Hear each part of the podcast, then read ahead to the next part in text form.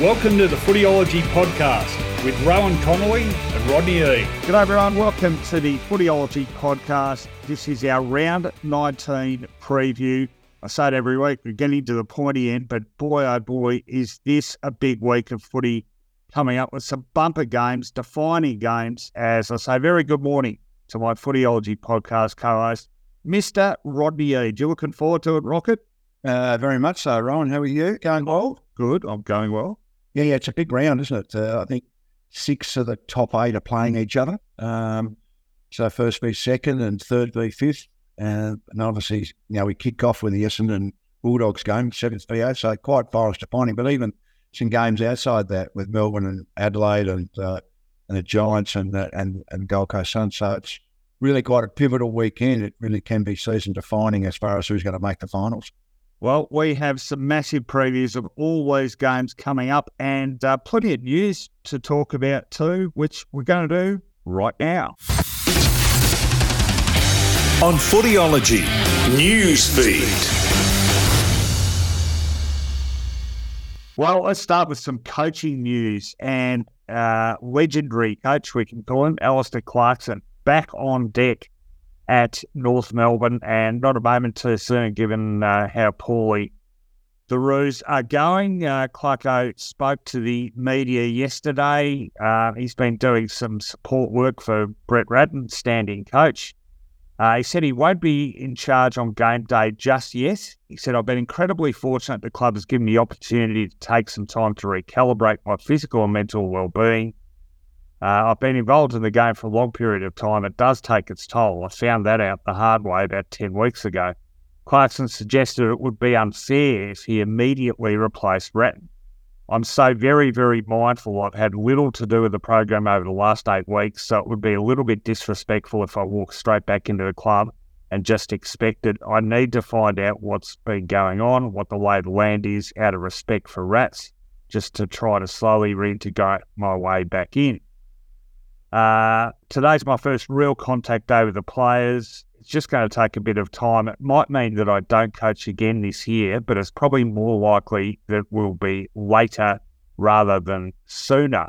Remembering that uh, Clarkson is on a five year deal with the Roos. It's an unusual situation, Rocket, isn't it? I can't remember. I mean, you'd remember, um, well, not that you were there then, but you'd remember the Hawthorn thing with Allan Jeans and Alan Joyce. But um, but midway through a season, I'm not sure I remember too many. Oh, we've had coaches been. In fact, happened to Clarko, didn't it? Brendon Bolton replaced him at Hawthorn for, I think it was four games. But this one's a bit different because it's it's uh, a mental health thing rather than a physical. It's interesting territory, isn't it? It is, uh, and yeah, it's so much unknown with mental health. Uh, it's really the individual how they cope with and how they are. So it's really got to be up to Alastair and uh, his medical advisors uh, when he thinks it's best to come back. But you know, it's been eight or nine games, so uh, I I thought North had actually progressed reasonably well, um, but they as we mentioned last week, they've fallen off at least the last three weeks. It's really exposed, really exposed them. So perhaps Alastair won't coach again this year because it might affect his win loss ratio. Hey, we you know, we'll lose every week. Perhaps I'll come back next year. That's a very cynical. no, it's just trying to be oh, I like it. I like it. Um, would there be anything to be gained at all from him coming back now? I, I, must admit, I'm in two minds about this because the players have had a bit of a taste of him, but not a heap. But maybe he's better off sort of staying hands off. They do whatever list adjustments they want to do, and he goes again you know, rather than sort of come in now, adjust his message and then adjust it again accordingly for next year, depending on who's still on the list or who's added to the list. Um, yeah, I thinking about it and just quickly thinking, I, I, I tend to agree with you. I don't think there's anything to be, be gained. I think if Brett can keep doing it. Alice can come in and out so they see him. The, they know he's watching. They know he's part of it. Acts like a, a senior assistant, I suppose, if that's the right phrase. And um, but you're right, there's probably at least half a dozen, maybe eight or nine players aren't going to be there next year. So I don't see any value really if he's, uh, unless he's really 100% and he's, you know, he's ready on to go. I, I think it'd be better for him just to cast his eye over, look at it, uh, be part of the uh, list management, what they're going to do recruiting, and then he can head into next year with a full head of state. Which is again interesting because um, I, I, guess to what extent can Brett Ratten coach uh, unimpeded by someone sort of looking over his shoulder? And I mean, Rats at every opportunity has made it clear I'm just sort of filling in. So I guess that makes his uh, his sort of approach to coaching, even subconsciously, a bit different to what it would be if he knew he were the the permanent man for the job. So it's it's sort of it's not ideal, is it? Because yeah, and this is no slight on Rats at all, but he would be. I reckon he would be coaching differently uh, if you know if I was his team. If he, if he had say that's his first year and he had another two years to go, he would be he'd be putting lines through players, whatever the case may be, and looking to the future. So yeah, you're right. It's probably, but knowing the sort of person he is, he's going to do what what's best for the club. Uh, yeah, he'll probably. No, no, Goldstein's been out for a couple of weeks, and he's probably a better ruck than than what Tristan Xerri is at the moment. But he's he's played some kids. Um, he's you know that's obviously the best thing for the you know, the club going forward. But uh, yeah, but it is a highly unusual situation. Well, let's stick with North Melbourne because uh, another story that's come up during the week is the prospect of the Roos getting some draft assistance. And that doesn't necessarily mean priority picks. Well, it does in practice because what happened last year was that North were given uh, two tradable picks, which they dealt into their, you know, draft player acquisition hand. Uh, I, I'll get your thoughts on this. Mine, in a nutshell, I, I'm very anti this the way that draft assistance is set up now. In fact, I go so far as to say that the previous system, which people you know led to the Melbourne tanking thing or whatever, I actually think that was still preferable to what we have now because I don't think there was that much tanking, to be honest. And I think what we call tanking is just you know, list management or, or player management by another name. But there was transparency. Everyone knew how you qualified and who qualified and why for that draft assistance. I don't like this sort of, you know, I call it the Colonel Sanders secret herbs and spices thing, where it's all sort of in house. We don't know what their thinking is. They never come out and say, well, we're giving them assistance for A, B, and C reasons. I don't recall hearing that with North Melbourne last year. And the other thing this year, more importantly, are we really going to condone draft assistance for a team that finishes higher on the ladder than another team that won't get draft assistance, i.e., West Coast? So if you give North Melbourne draft assistance this year and they're not going to finish on the bottom, aren't you obliged to also give it to the bottom team? No, no, you're not. Um, because you're giving it to North Melbourne because their last four years they finished 17th or 18th. West Coast Eagles won the premiership, made the finals in 19. Uh, the last two years previous, last year was, was. I think your message is right that the AFL on two fronts, they're going to say how you qualify for draft assistance. Like, have a look at the Suns. I mean, they've got extraordinary, and it's going to benefit this year. This year is going to be the big benefit of their academy and uh, and they've got Northern Territory. So they exposed. Now they've they've got a lot of draft assistance, but they should be saying how you qualify. Say four years, and you finish with X amount, less than X amount of wins over those four years, whatever it is. You know, make it tough and tight. But they don't want to do that because they want to have flexibility to help who they like, um, and also what sort of assistance they will get, uh, what you qualify for. So um, I tend to think that North, now we don't want a side that's going to be down the bottom. So, so they finish second last again next year. Well, they'll be five years in a row. Like it, it's just a, it's just a weight on the competition. We've got to try and assist them with someone. Now they made bad decisions. Okay, so clubs have got to take some responsibility. I understand the argument of that, but they've moved on all those people, so they're new people. Um, I don't think you give them assistance so they can make the finals next year. But by the same token, you want to make them more competitive. And uh, what that looks like, uh, and clubs will complain because they don't want to compromise the draft, and what that looks like. But I'm certainly for North Melbourne in this case. I'm not for West Coast Eagles, not at all. I think they need another two or three years minimum of being down the bottom to actually even, even think about um, any sort of assistance. You you recognise though the um, the sort of ubiquitous look of giving draft assistance to a side that finishes higher on the ladder than a team that doesn't get it. I, I no, no, I don't think no, that's not, no, no, not at all. That's their first year. West Coast still on the bottom. North have finished 18th or 17th for four years in a row. So everyone, like Sydney this year, they've dropped down. Everyone can have a bad year.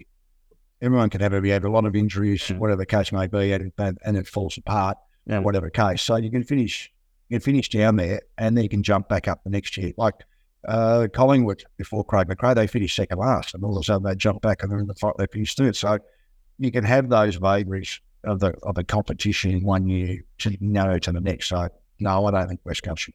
And- So here's an idea, Rocket. Let's. I agree with you about it's. It should be calculated over a three year period. Let's um, apply that to yeah a three year period where if you don't win more than a quarter, five percent of your games over those three years, let's call it the perennial poor performance assistance. Ah, hang on a sec. We did do that. We did it between 1993 and 1997, where you couldn't get draft assistance unless you were poor for three years.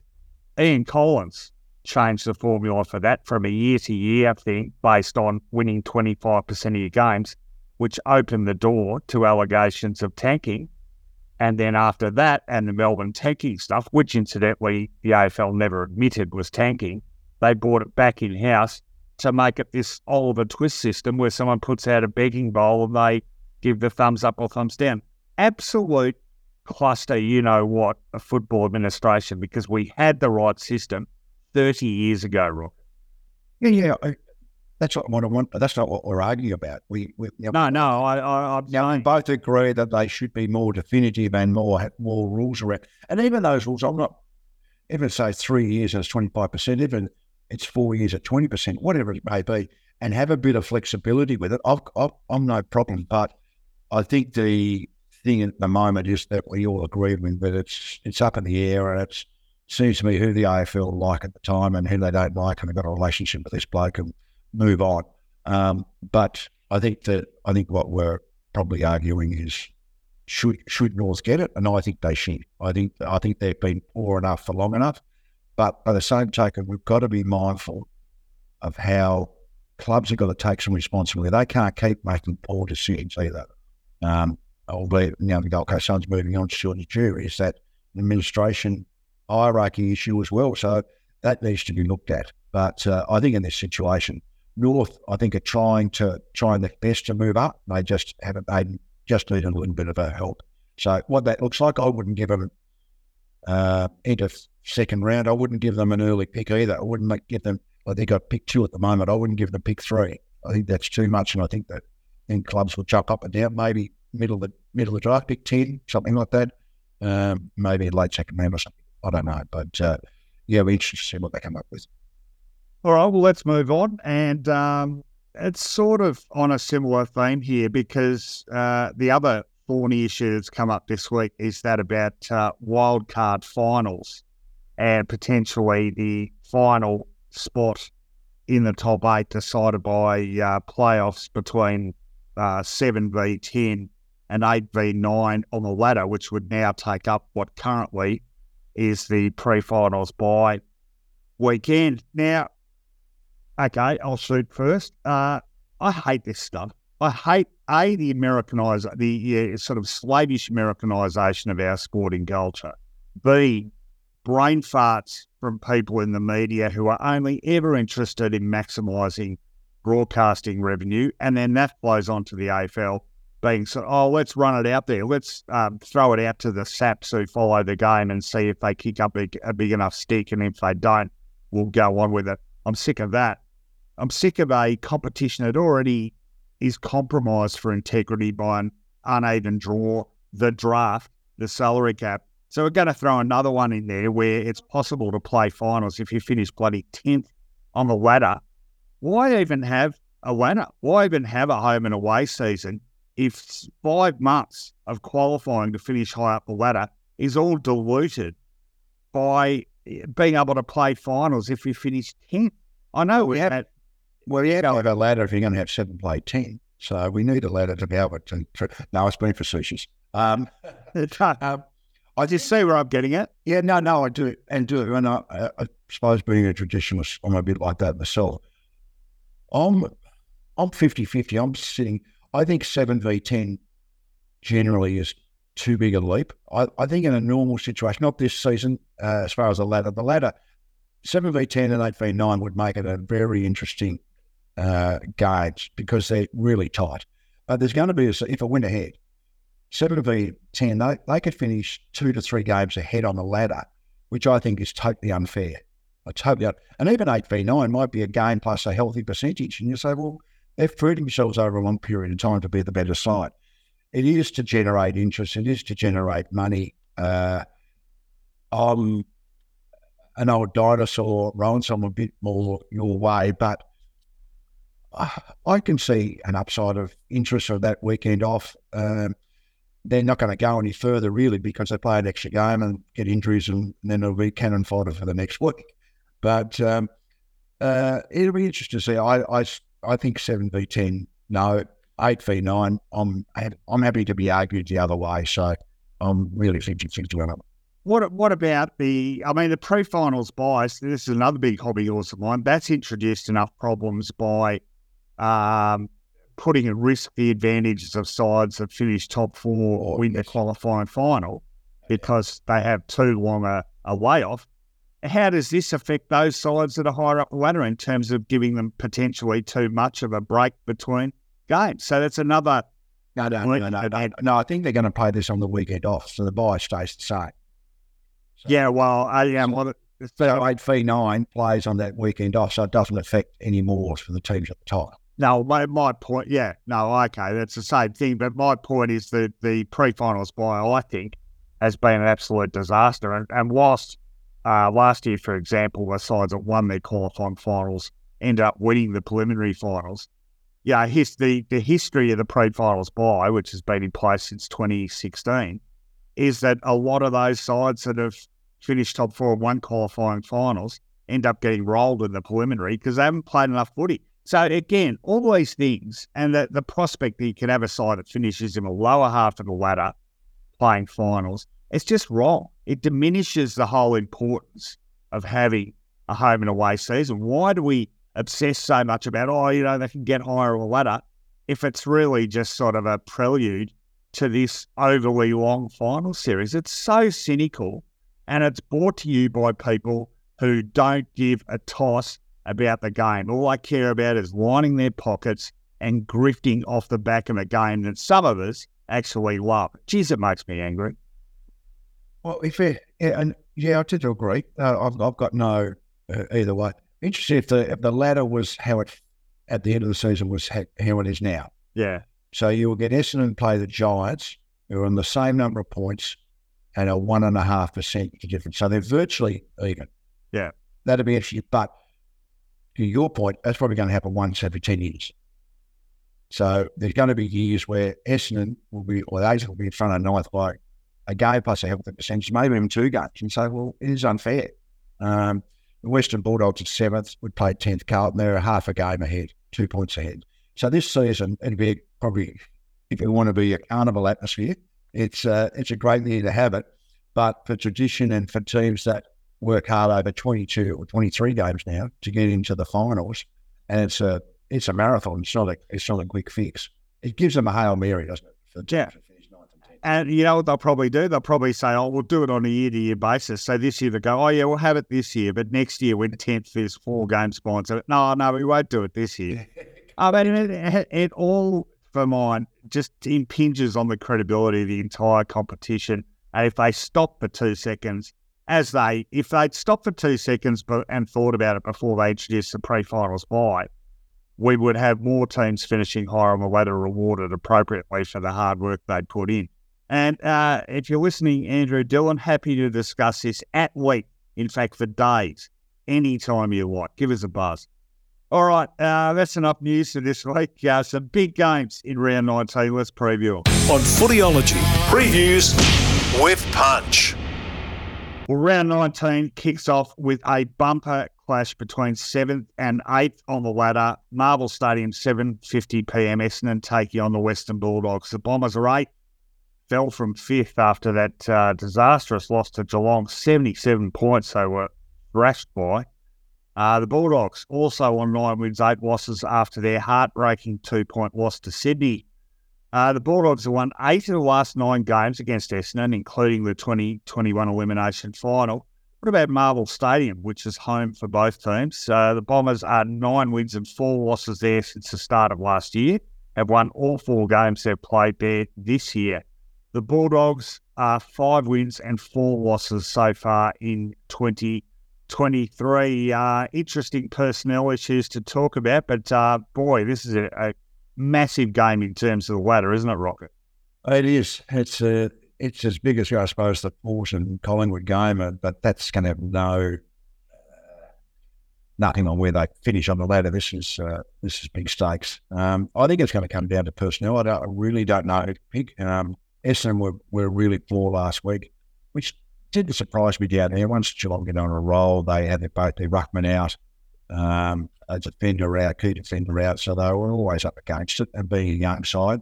The Bulldogs, um, probably disappointing with the game against Sydney. I mean, Sydney are, are, are certainly a different side up there, but they've got some problems, uh, the Bulldogs. They really rely on Bontempelli, and uh, he, he is masking a lot of ills.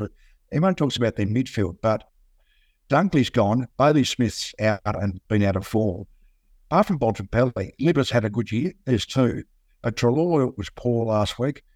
There's, there's, there's not much. Uh, Jack Macrae's not the player he was. He's playing on a wing. Um, so they're not the team they were with the midfield. Um, uh, Bontempelli is a star, as we know, but gee, shots for goals. He couldn't have, you know, he missed two or three goals that he should have been able to get.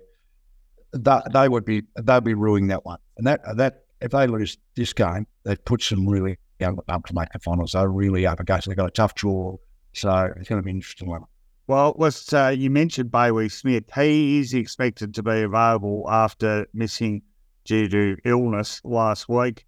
Uh, they're going to make. Uh, they have to make at least three changes. Uh, O'Donnell and McNeil are both concussed, so they won't play.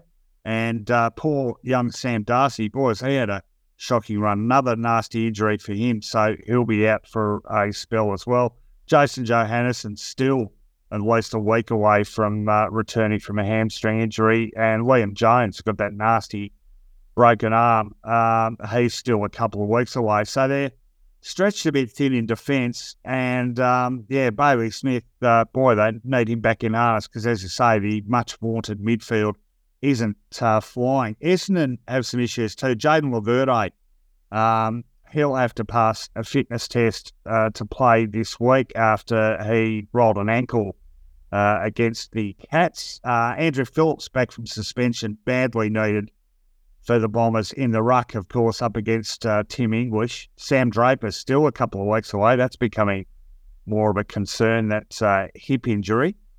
And uh, Dylan Shiel still sidelined. He's uh, got foot issues, and that doesn't augur well for his return. And Will Setterfield, they're really missing the big body there. He's closing in on a return, but still not quite there. So, gee, they're thin. Both teams thin in, in key areas. Whose absentees matter more, do you think? Jones is a big loss. Jones and Johannisen, those two, they can cover the three they lost last week with all due respect, O'Donnell, McNeil, and Darcy, they'll cover those. Okay. Lobb may come back in, Josh Bruce. So they'll, they'll be okay. Um, Draper, Shiel, Setterfield will be lost because you put him to Bontempelli. Um, that'll be an interesting one, what they do there. Laverde, if he's out. Um, so I would think Essendon's probably have a bit more impact. Um, where the game will be won and lost, I'm I don't know. I I'm really I'm not a glass half full on this game. I'm glass half empty. I'm not too sure what Who, who's who's least bad. Yeah, probably yeah, not, yeah, like that. I just can't see really one team grabbing hold of the game, and and I've really been uh, except for last week, Merrett and Parish uh, and really, and Caldwell, I think has been a really good player for them. Yeah, I think that. Don't forget Hobbs. Hobbs has been Hobbs, really important. I think they need one of the teams needs to tag. I don't know whether they will. Bontempelli needs to be shut down. Merrett needs to be shut down. If they're prepared to do that, I think that team will win if they're prepared to do that. Because Bontempelli really is, he's just, uh, you know, he, he's the difference. He, he's carrying that team on the back of his on his shoulders, with maybe some help from English, but uh, uh, I'm I'm probably with my heart this week. There we go. I'll go with um, I'm going to go with the Bulldogs in a close one. I didn't think you had a heart, but uh, how many how many points you tipping? Far. Mate, Phar Lap. um, uh, five. Uh, he's got a heart as big as Pearl. Uh, five points, the Bulldogs. Yeah, look, I'm uh, well, I'm tipping with my head rather than my heart, and uh, yeah, I, I, just think the Bulldogs know how to play us, and they, uh, you know, for me, their history here is actually quite important. What is it? Eight wins from nine games. Different coach now, but uh, Luke Beveridge, I think, sort of has some Essendon players worked out. So uh, that might make the difference. I'm going for the Bulldogs by two points. But uh, anyway, look, it's shaping as a, a, a, really good game and a critical game in the context of the season. Saturday afternoon, 1.45 at the MCG. Richmond takes on Hawthorn. Richmond, 11th on the ladder, eight wins, eight losses, and a draw. They beat West Coast last week by 38 points. The Hawks, 16th on the ladder, five wins, 12 losses after uh, beating up on a, pretty insipid North Melbourne last week by 48 points. Uh, last 10 meetings between these two, the Tigers have won seven. There's been a draw and two Hawthorn wins. Richmond at the MCG, four wins, five losses, and a draw this year. Hawthorn this year at the MCG, just a one victory, four losses. Um, routine sort of win by the Tigers last week, and Hawthorn, as you'd expect, they're in a better place than North Melbourne, so they won that one easily. I don't know, there's a bit of momentum with the Tigers, but to that end, I thought they needed to come out last week and destroy West Coast Rocket, and they really didn't. No, I well, I'm not surprised. I, I, thought the Eagles had a few players back. I thought the Eagles at home, now they've seemed to find something at the moment the last few times they've been there and they've had better efforts. They've been poor away. So, yeah, I'm not that, that surprised with Richmond. It's marvellous in our discussions now in the AFL.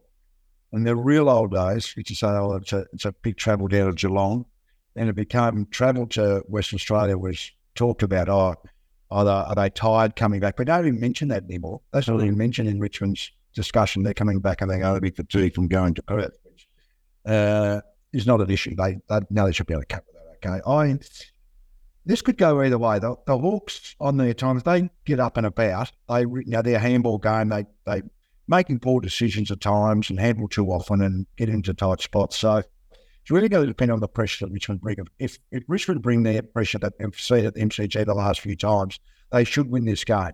Uh, Sicily was a little bit down last week, but Will Day's become a really good player for them.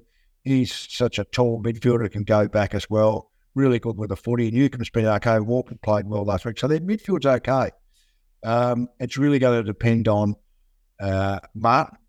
Um, it's going to depend on Prestia and it's going to depend on Graham and these players in the middle to be able to put the pressure on. And I think they've got a bit more to play for than Hawthorn. That's why I think Richmond will win title one. Uh, I'll just talk injuries briefly. Fergus Greene uh, will have a fitness test. He was subbed out of the win over North Melbourne. That was with a uh, a knee, some knee soreness. Uh, Jack frustrating year for him. Injured his groin in the VFL, so uh, we're not going to see him back. In fact, wonder if you're going to see him again this season. Uh, Richmond, uh, Jayden Short progressing from a hamstring injury. He's been moved from medium to short term now, whatever that means. Uh, Tom Lynch, season over for him. Uh, Toby Nankervis, of course, still suspended until round 21. Robbie Tarrant has also retired effective immediately. No great surprise there. He was never going to get on the park. Hey, just want to ask you just quickly um, that footage of Maurice Rioli Jr. on the bench not wanting to take Spat the dummy. spat the doughy. If you were coaching Richmond, would you like would you think about maybe dropping him for that, or is that just one where you just say, "Hey, you don't do that again"? I think you have a discussion with him and talking through that. He's a young fella. I think in some ways it's it, it shows he cares about his footy. So uh, he's a bit dirty. So um, and that's that's the worst thing that's going to happen to him in his career. He's going to be okay. I mean, just be taken off for a quarter of football. It's not the be all and end all. But he, he, you need to discuss that with him, have a chat with him. I don't think you drop him if it was his second time. You'd think about it, but uh, certainly not first time. You talk to him about it, uh, and that's probably the advantage of having a coach on the bench. Sometimes maybe you know McQualter's in the in the in the box, so one of the other coaches should be able to have a chat and discuss that with him at the time. Uh, we're a bit more. It's interesting. We're a bit more forgiving about those things than we were, I reckon, because I, I just I saw the footage, and I was thinking if this was like I don't know, say twenty years ago, and it was North Melbourne, and and North Melbourne were at the top of the ladder, and Denis Pagan was coach, we that would be the main topic of discussion all week, and I dare say that player wouldn't be in the side for a, a couple of games at least. Now we're uh, know, people like you, you're getting all soft in your old age, Rocky. Oh, and look, I, I bet I bet plenty of players who crack it just for taking them off. Yeah. Like they're off for five minutes and they spit the in and say, listen, we're going to chat later. Um, yeah, I yeah, I don't think it's a big deal to be honest. I don't, I don't. No, I think you move on. No, the, Well, I, I- and as someone who I've actually seen go off their crew and then return to normal very quickly, I guess you have some sympathy for those guys, right? yeah, I do. And that's the coach, but he'll he'll handle it his right way. He'll like he he'll he, he was upset, Morris, but he'll get over it and he'll be picked this week. All right. Well, uh, let's uh, let's see if Richmond can continue an unlikely tilt at the finals. Uh, I'm going to tip them. I think you have to tip them, but not necessarily by heaps. I'm going to go Richmond by 22 points. What do you reckon? Uh, Richmond by thirteen. 13. Okay. 13. All right. Uh, that's the first game on Saturday. There's another one uh, about half an hour later, just down the road. Oh dear, this one has got uh, a beat 'em up job written all over it. Uh, 210 Marvel Stadium, Carlton playing West Coast. The Blues up to 10th on the ladder now after a terrific win over Port Adelaide by 50 points. They've won their last four games now, the Blues. Uh, West Coast 18th on the ladder. They've lost 15 in a row now and lost by 38 points to Richmond. Uh, the Eagles used to do a number on the Blues. They won seven games in a row between 2015 and 21, but the Blues won the last two and beat West Coast by over 100 points this season back in round seven over in Perth. 108 points they won by. Carlton at Marvel are two wins, three losses this year. West Coast used to have a pretty reasonable record there, but they've lost four of their last five games there. Their only previous appearance there this year was in round one against North Melbourne when they lost by five points. Uh, only one result possible here, Rocket. Could be very ugly. It could be. This will test the professionalism and the maturity of Carlton, uh, what they do. Uh, um, some players will think, oh, 108 points last time, we're on fire, we're on form, this will, this will be okay, we just turn up. Um, so they- they've got to, um, you know, Vossy's got to uh, prepare against that and then uh, have that edge. Not that, uh, not the percentage is huge because they've had the draw as far as a, a huge issue. Uh, but it'd be nice to get a good win again. Um, obviously, Richmond, they're competing against, but they're already 12% in front of Richmond, so it's not a, not a big deal. Um, yeah, you expect them to win. You expect them to win easy. Uh, West Coast have been, except the last two games at home, have been poor at home and been abhorrent away. Uh, they're absolutely disgraceful. Uh, so you would think that would happen again. Nothing to play for. Um, you would think that Carlton, even without McKay, uh, depends how long he's going to be out for, affect their chances. But De Koning did well in the ruck last week. Their midfield, they've played forward football. They've they've got their DNA, which is uh, their con- their contest and pressure around the ball, and they're not going sideways. It just shows you in the modern football, but even not in the modern football, but five years ago, now they go forward to score. Teams go now, you've got to go back and go around sometimes. That's fine, but try and take the game on. And Carlton are doing that. They're getting in there They've got Curnow forward who gave a great contest. Motlop with four, Silvagni four. So you think they win easy. I, I wrote about the Blues a couple of weeks ago when I was looking at their key indicators, and defensively, uh, their numbers were really good. It was just that sort of stodgy ball movement and whack of of deer going forward with the footy, and and it, often it, it's just a confidence thing, isn't it? And they've really regained that, and there's a bit of movement and winking up, Yeah. and the ball's getting in there quicker. The other dimension to this, of course, is that Harry McKay has now hurt his knee. He's looking at probably at least six weeks on the sidelines. So, you know, w- would they have to play finals for him to be part of it? It looks like it. But funnily enough, you know, perhaps they might, Curnow might sort of move with a bit more freedom, a bit un- more unencumbered by McKay being there as well. It might perversely, I think, isn't there an argument it might actually work in their favour a bit, given how they've been performing? Yes, could do. There's no doubt. And I think what they're doing now, they're looking for other options as well, getting in quickly. Now, I think obviously Curnow's their main target, but I think that's just more the speed of movement or their willingness to get it in there sometimes ad hoc, um, just get the ball into their forward line. And I think previously they wanted, they were scared of making mistakes, go sideways, go short, or play a possession game, weren't good enough to carry that out. And opposition got the numbers back. So it, yes, it certainly can help. There's no doubt about that. But uh, I think uh, uh, I think they should win this season. They will. Uh, just a one quick one on uh, the Eagles. This is uh, they won't know what to do with themselves. Their injury list is down to just eleven now, from a uh, a season high. I think it was 20, 22 at one stage. It was bizarre, but uh, down to just eleven now. So many players available. They have to go around and introduce each other out the training track. Uh, Nic Naitanui, not of course, he's definitely. Uh, in fact, we're going. I think we might call it the Nic Naitanui Memorial Injury List next year. At if Orazio Fantasia ever plays, but stand by. There could be some big news on that one. All right, give us a margin. Uh, 57 points. Seven. I like the way you just pulled that out of you know where it was like Heinz fifty-seven. what was it? Fifty-seven. What, what was it? Fifty-seven of flavors or variety? Heinz, was it? Yeah, I don't Yeah. know. Well, Yeah, I don't know. Herbs and spices. Yeah, herbs and spices. No, I don't know what the I know what the significance was. I think there's seven herbs and spices with KFC. Whatever, it's bloody bad for you. I know that. Uh, all right, I'll go Carlton. Uh, yeah, I'm going to go 50s. Carlton 54 for me. Well, here's another massive clash. Third against fifth. 4.35 p.m. at the Gabba. Brisbane taking on Geelong. Uh, the Lions are 12 wins, five losses. All those five losses on the road, most recently and heartbreakingly, uh, the losing the unlosable to Melbourne by a point last week. Four goals up with seven minutes to play, and they blew it. Unbelievable. Geelong moved up to fifth on the ladder with that power pack 72 point dismantling of Essendon.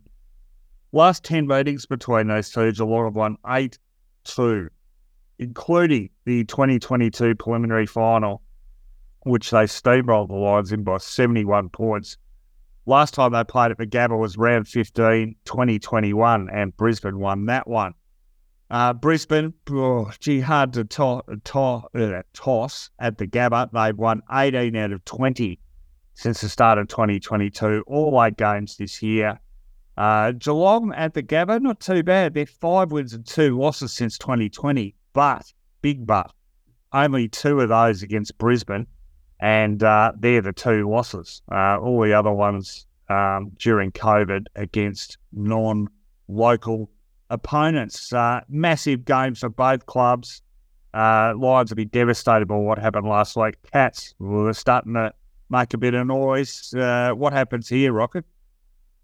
That's a good question. How uh, it's Well, answer it. That's your job. it's leaning towards Geelong a bit. Uh, they seem to, you know, we captivated because they were premiers last year and uh, they seem to be getting their game back.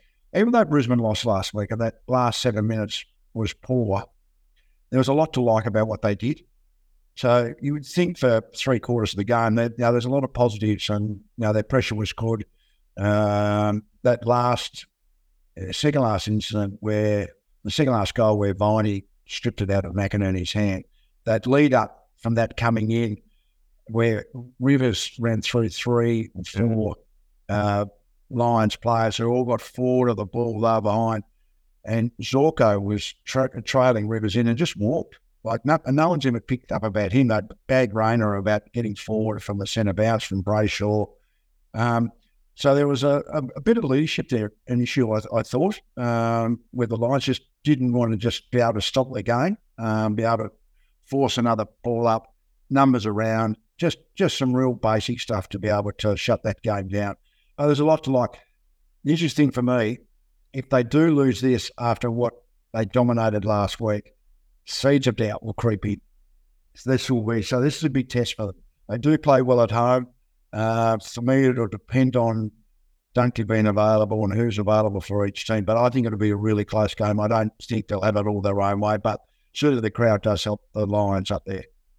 Uh, just on personnel, you mentioned him, uh, Josh Dunkley, uh, massive um, in or out for Brisbane, but uh, he will get the all clear return after missing the last two games. And uh, huge inclusion for this game up against Geelong um, because their midfield is ticking over pretty nicely.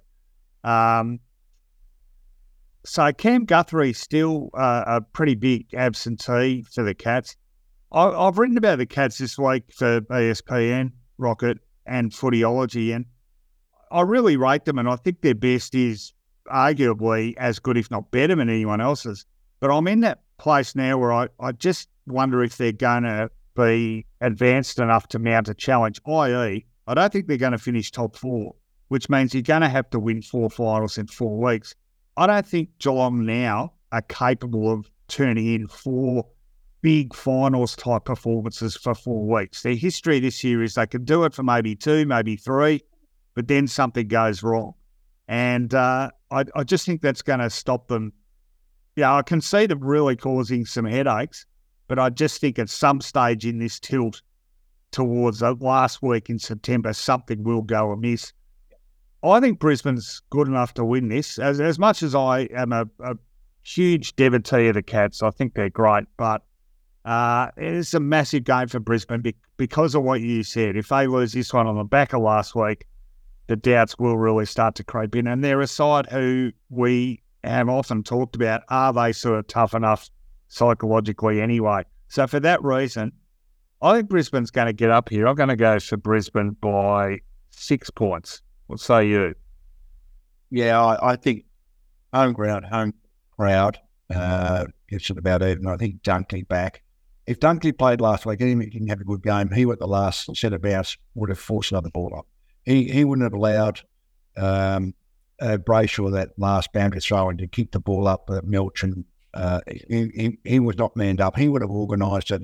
They missed that leadership and his body strength. I think him back in the side would be a big inclusion. So on the Lions for seven points. All right. We're very similar this week. Well, Saturday evening, 7.40 p.m. Eastern Standard Time in Perth. Uh, Fremantle taking on Sydney. A hugely disappointing season for the Dockers. They are 15th on the ladder now, just seven wins, and have lost five of their last six after um, pretty insipid showing against Collingwood last week, lost by 46 points. The Swans 14th on the ladder, but still with some vague finals hopes after beating, uh, no, Rocket shaking his head there, um, uh, beating the Bulldogs by two points.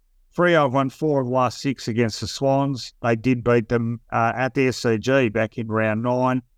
Uh, at home, they're 13 wins and eight losses since the start of last year. Sydney uh, haven't fared too badly in Perth. They've won four and lost three, but have won their last two. yeah, look, I did say unlikely finals charge, Rocket. You don't think they're good enough? No, I don't. I think they've given teams too much of a start. There's too many teams in front of them that's similar, so they need to win. There's going to be one of those teams in front of them who aren't in it who are going to win four or six. So they they would need to end displace. They would need to win all six, and I don't think they're capable of doing that. Um, so I think they'll shake and shake the eight, and I think they'll scare some teams. Um, they'll have a tough draw, like all grand finalists do. Um, but they showed a little bit last week. Uh, I thought, you know, Gigi, I think Errol Gulden's season this year, if it wasn't for Nick Daicos, he'd be up. He'd be in the top three or four players in the competition. And, know, we are talking about him, but Daicos has stolen the, the limelight a bit. And it's marvellous how, with the Stanville, how the better players in the competition have changed. Uh, three years ago, it it's the bigger bodied, even Josh Kennedy and the, the inside Bulls Wines, and these sort of blokes. Now it's Butters, Rozee, Gordon, Nick Daicos. These players are the leader, running, skillful players. So the game has changed, um, and you can tell the, the other player. Martin was another one uh, before Dustin Martin. So uh, we've, had, we had a change in the guard, but different type of bodies that were now the better players in the competition. That's a really interesting observation. I would argue very strongly, just from an aesthetic point of view, that is fantastic for the game. And that's with all due respect to the big body players, because you need them as well. But we want to see dash and we want to see flair and we want to see skill. Uh, Gulden, Daicos, etc. are full of that. That's that we want to encourage that. We're definitely seeing more of that. Do you think it's been a, a huge win for the game? Oh, no doubt, no doubt, no doubt. I think it's a it's a it's a it's a really big positive. I think their ability to to burst out of stoppage or get on the end of it as well. I mean, they're still uh, inside players. All those players I mentioned win their own ball and tackle really well, but they're good kicks, so they set the game up. Butters will take two or three players on and bounce around he goes. Rozee's a star, and we know what Nick Daicos is like. And Gordon had to be close to the best kick in the competition. His ability to hit a target with a spear pass for 40, 50 metres is, is fantastic. So he said he elevated himself. All right, let's just talk personnel quickly for this game. Uh, Sydney should get Chad Warner back for that trip to Perth. They'll lose Lewis Melican. He was injured against the Bulldogs. And Jake Lloyd should return this week too after uh, being a concussion protocol. So Warner and Lloyd back obviously really helps that midfield. Uh, injuries are a bit of an issue for the Dockers now. Darcy and Walker both uh, injured last week. Um, confirmed patella tendon injury for Walker, so that's probably season done for him. Darcy leaped from the field against Collingwood, uh, was on crutches afterwards, but uh, hopefully he'll still play again this season, not this week though. Uh, Matt Taberner, believe it or not, the uh, patron saint of the Orazio Fantasia Memorial Injury List, he's pushing to play after, uh, uh, well, manage minutes at WAFL level after a long term back injury. Hayden Young test on an ankle. Uh, it's just been a very miserable season for the Dockers, not just because of injuries, but that's certainly been uh, a factor.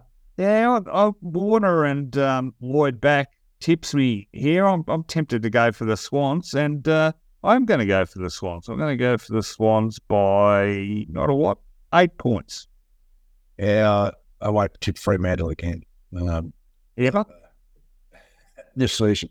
Okay. Uh, uh, they are so disappointing. Yeah. Um, and uh, no, I, I think the Swans, Warner and Lloyd back. Uh, they've got a bit of, uh, they're up and about at the moment. They've got an issue in the ruck, but having said that, with Darcy out, it's not going to be exposed.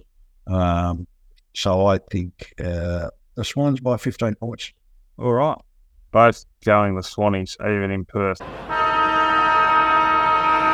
Doesn't get any better than this. 1v2 on the ladder. Port Adelaide v Collingwood, Adelaide Oval, 7.40 p.m. Eastern Standard Time, Saturday evening. Uh, the Power, 14 and 3. Disappointing 50 point loss to Carlton, but uh, boy, they had some personnel out and they had won 13 in a row. The Pies, first on the ladder, 15 and 2 after a very clinical dispatch of Freo by 46 points. Their last 10 meetings, Port have won six, Collingwood have won four. They did lose to Collingwood by 71 points in round two this year in the MCG. And prior to last week, that was the Powers' last. Oh, no, it wasn't their last loss. They lost in the showdown. I'll take that back. Uh, what about Adelaide Oval? Port Adelaide have won 15 of their last 18 games there.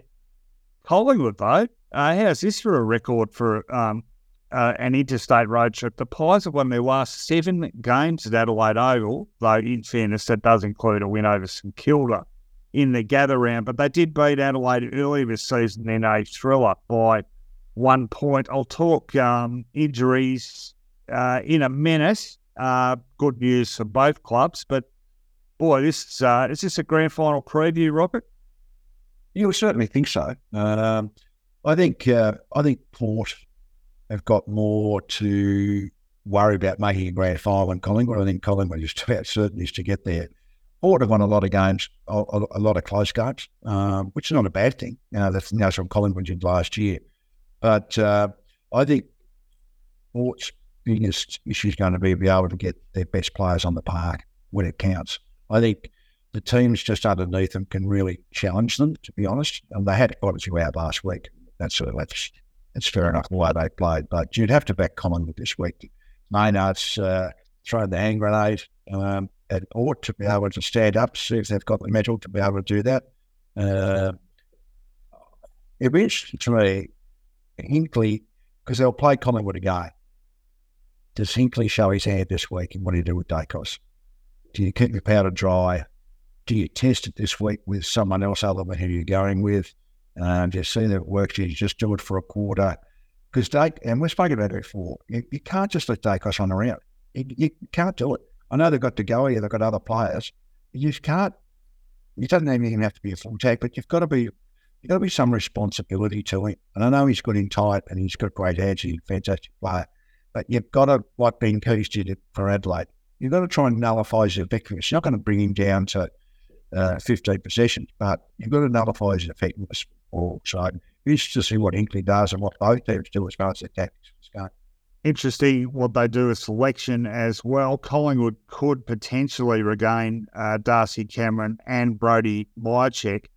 Uh, has missed two now with a hamstring injury, and Cameron has missed uh, just missed the one, I think, after a back injury. You mentioned Brayden Maynard. He's got uh, ongoing shoulder issues, but will soldier on um, as he's wont to do.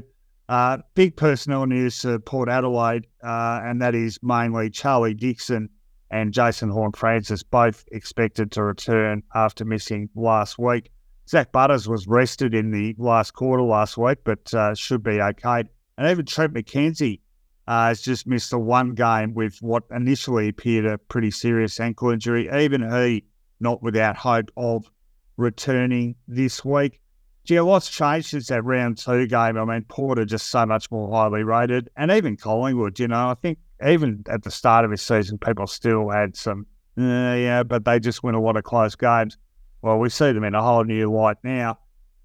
I don't know. I, I've just, I've got a hunch with this one. I'm just thinking uh, they've won their last four of the pies since uh, four or five since they lost to Melbourne on Queen's birthday. I just reckon, oh, it's a, it's a psychologically, it's a big one for Port, I think. Whereas if Collingwood were to drop this in Adelaide against the second team on the ladder, I don't think people would say, oh, do we have question marks over the Pies? If Collingwood beat Port in this one in Adelaide, I think the ramifications for that are more serious support, which is why I think the motivation might be just a little bit better. And uh, I know, you know, it's pretty risk uh, um, torn tipping against the top team. But that's what I've tended to tempted to do. I'll give you a margin. What do you understand my thinking on this one, Rob?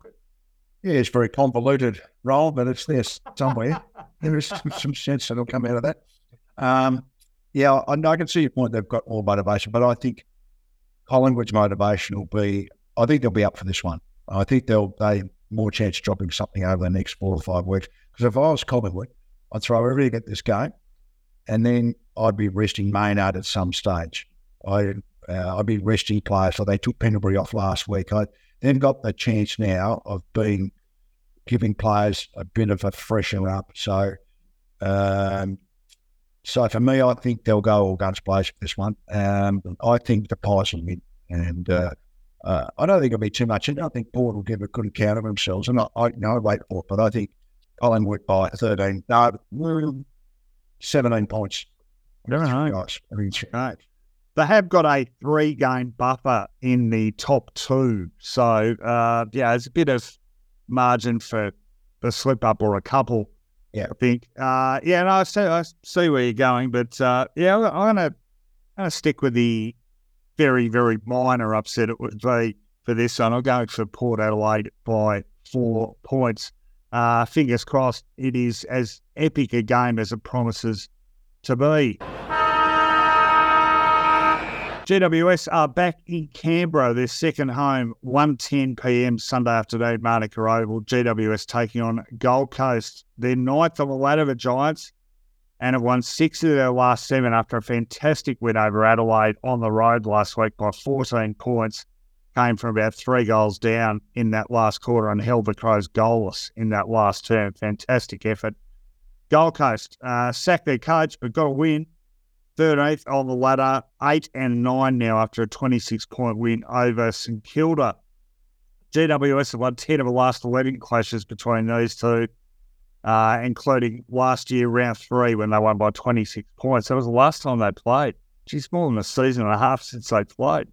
GWS, their record at Manuka, this is the interesting thing, it's shocking.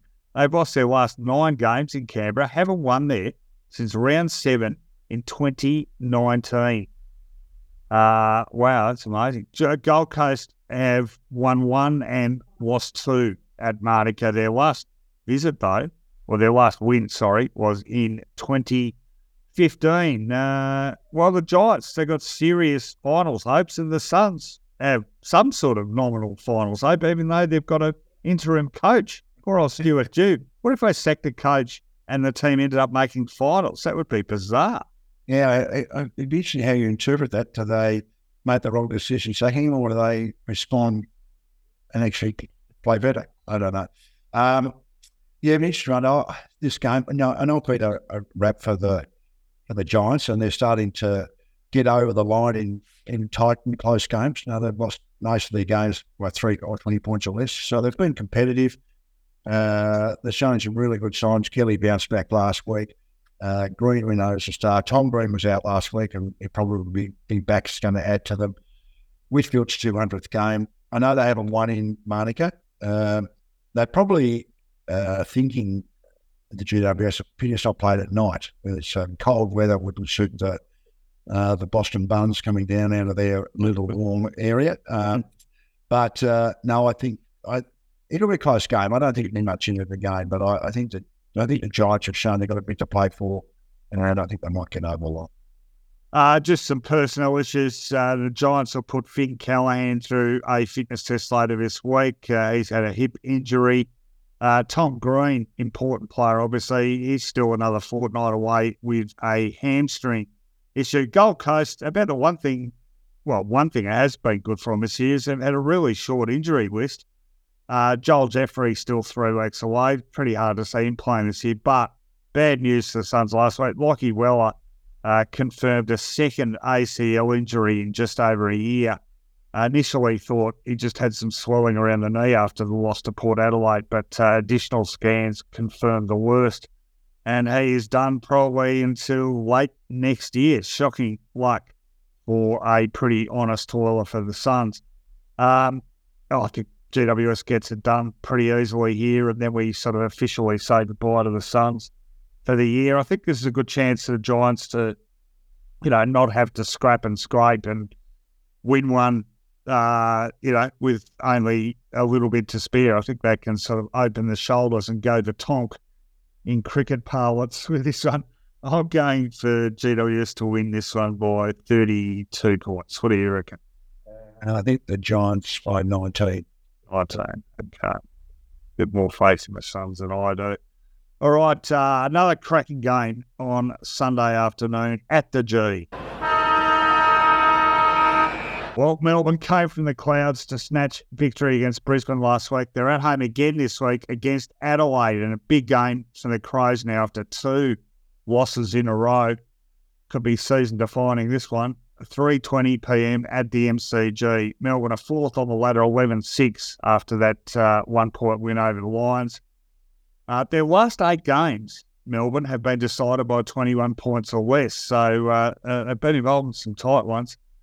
And uh, Melbourne and Adelaide, the last 10, Melbourne have won six and lost four.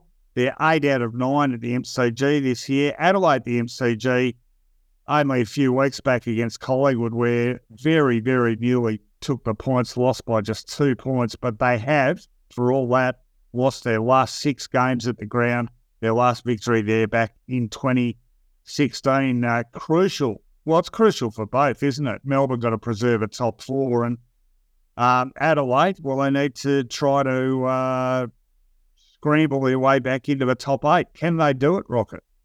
Yeah, they need to arrest this uh, little bit of a fall slump. Um, and it's not great pickings for them when they're going to play away. That you know, the record away this season has been very poor. Uh, they let one drop last week that they should have been able to win. Uh, I think it's Kurt's fault, be honest. No, but I'm a rap from, you know, I'd love to be in the eight. I think they their skill level, their ability to move the ball, I think they've lost their gear. I think they seem to worry about mistakes or they, they, they you know, their team's putting more pressure on them, so they're making more mistakes. They're going back into their shell. Um, and they're not giving their forwards the delivery of the access that they've had previously and the number of inside 50s. So I think Melbourne's defence system has been terrific. Petracca needs to play forward. Melksham, and I, and, and I was really pleased with him last week. He, he has got a lot of talent. They probably can't play him and Fritsch in the same side. That's probably what they're thinking. Well, I think they can because their tools, their tools give them nothing. Uh, so I think having there, he's a great kick for goal, and he only needs a couple of opportunities. So um, I, I think really pleased for them that they're able to stick it out and show a bit of uh, mental fortitude there in the end. So yeah, I think they can win this. He's a lovely guy, Jake Melksham. I was so yeah, I think a lot of people in footy were really rapt for him bobbing up and doing that last week, and he, he was terrific. It wasn't just the goals either. What about that contested grab he took that set up the the goal to Pickett, which launched the the comeback? He was terrific. So uh, let's hope he can hold his spot in the side. Just on personal issues, Petty um, subbed out for the Demons for a second week with a rib injury, yet to be cleared to play this week. So you'd have to think he's a bit doubtful. Uh, Michael Hibberd successfully returned uh, to play in a an interclub VFL hit He's had a kidney issue, so uh, hopefully he can still make a play coming back. Uh, Clayton Oliver still uh, on the sidelines for, well, we're saying the latest prognosis, I think, is about three weeks. So You can say that. I know Melbourne have come out in defence, but they've buggered that out completely. They've absolutely stuffed that up there. So whether it's their high performance area, whether it's the medical, or whether it's Clayton Oliver, or and they didn't control it, whatever the case may be, they've completely stuffed that up, and it may have stuffed their season. Yeah, it's a big call. Uh, I mean, oh, he's been so long; it's ridiculous. Yeah. So yeah. they've, made, they've made some bad judgment calls along the way, whoever that is. Yeah. Um, and I know Clayton hearing that Clayton's the sort of guy, well, no, I think I'm right, so I'm going to go out and do things. And whether he's pushed the envelope too much without control, um, maybe might be an issue. But by the same token, there someone there has got to take some responsibility because they've made a complete mess of that. Yeah, well, strong words. And uh, yeah, look, I understand you going that view because he's so crucial to them. And uh, we've got finals coming up. And you're right. I mean, whenever he, if and when he, well, when he does come back, he's at the very best case scenario going to be horribly underdone, isn't he? And and is he going to spend most of the final series playing himself back into form? Um, uh, so interesting one for him. Uh, the Crows pretty injury free at this stage, but Josh Rachele suspended for two weeks after, uh, well, fair to say, getting sucked in by um, some uh, fairly physical work on him from the Giants last week. Uh, I think the Demons get it done. I think they'll get a real boost out of that amazing comeback win last week. Um, not necessarily by a lot, but I'm going to go for Melbourne by 16 points. What do you reckon? Yeah, I think uh, Melbourne, um, yeah, about three goals. Yeah, 17 points. Right. Melbourne, 17 points for you. All right, one game to complete the round. Let's have a chat about that one. Round 19 wraps up at Marvel Stadium, 4:40 p.m. with St Kilda taking on North Melbourne. The Saints are still hanging in there in the top eight, six at nine and eight after some pretty ordinary form. They lost to Gold Coast last week by 26 points. North, uh, we talked about them off the top of the show, 17th on the ladder, uh, have lost 15 games in a row now. Pretty um, poor showing against Hawthorn, 48 point loss in that one. These two last 10 meetings have been split five and five, but St Kilda have won the last three. St Kilda won 11 and lost 10 at Marvel since the start of last year. North Melbourne, their home ground as well, only won three and lost 15 over the same period. Uh, I'll, I'll, do the injuries straight off the top here. St Kilda could regain Jack Billings and Jack Higgins for this match. Billings missed a trip to Queensland last week with a thumb injury. Higgins has been out for a fortnight with a knee issue. Zane Cordy a chance to be available, and uh, King and Membrey, uh, both at least three weeks away. Might be it. Curtains of the season for both of them. Uh, North Melbourne, unfortunately, talented youngster George Wardlaw, bad hamstring injury, and he's going to miss most of the next month. Cam Zurhaar, ankle injury, no certainty to play again this season. And Callum Coleman Jones, second concussion for the season for him, and he's going to be miss at least a fortnight. Simpkin has had two concussions in a short space of time, so I think he's pretty doubtful as well. And Archer, Perez, and Shields all face fitness tests, so it's all going pear shaped for the Roos. Not only are they playing all footy, but uh, probably not so surprising when you have a look at um, who's unavailable and, and who's injured now. How are they going to get a team on the park and even make it vaguely competitive, Rocket? Uh, yeah, it's going to be difficult, which uh, is sad news for Brett Ratten. I imagine this game here will be um, uh, emotionally invested against the, t- the club that sacked him last year. Yeah. So um, he, would be feeling uh, a, a, bit of emotion going the game. But uh, as you said, he they've been in poor form. They're losing players. Uh, even though St Kilda haven't been playing well, you'd, you'd, expect the Saints to get the job done here. No, North are really just falling off a cliff. Really battling. Zurhaar out. That limits uh, their goal kicking ability. Um, Larkey can kick goals, but gee, body language is poor at times and spits the dummy and seems to blame his teammates. And uh, I think he's, uh, he's old enough to be the leader in the sense that you know, he's 25 years of age. He should be, should be better than that. McDonald seems to be battling, seems to have gone from the best and fairest winner two years ago to a guy that's really struggling to cope with AFL football at the moment. Um, Ziebell as well, they've really got some decisions to make at the end of the year. But yeah, I think the season, end of the season can't come too quick, can't come quick enough for neither side to win this one you, you do look at them at the moment, the Roos, and think that the on-field leadership has really been found wanting, hasn't it? And it's sort of it's sort of tied up with what you were saying there. Most of their on-field leaders are right in the literally the the twilight few games of their careers. I mean, let's be honest about. Cunnington, he's gone. Goldstein just about gone, and McDonald really battling, and Ziebell just about gone. So uh, I guess it must be when you know the end is nigh and you're playing in one of the bottom couple of teams on the ladder and getting your bum kicked every week. It's going to be pretty difficult to find that motivation to still continue to lead properly. Yeah, and yeah, but they should be better than that. At least you know the leadership uh, around them, and that's where one thing they can that they can offer and support and uh, protect the young players. So, but you know, times uh, Father John catches up, you just you just all over. You just you know the body don't cut you know, your mind is right, but your body just can't get there. So, um, yeah, I think those older players probably in the year or be finished just not sooner. All right. Well, uh, give us a tip and uh, margin. Saints by 41 points. 41. Whew. That's uh, oh no, you went for Collingwood by 57. So I like you. You you you're pretty. Um, you're out there with your margin tipping. I like it. Whereas I'm far more conservative. I I just tip the winners.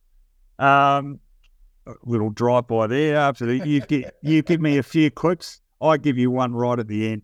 Uh, all right, good stuff. Good discussions today. And uh, as you did say at the top of the show, this is a, a, terrific round. This is definitely one of the best, if not the best, round of a season in terms of important games with real meaning for the top half of the ladder. So let's hope we're served up something appropriate of games of that status.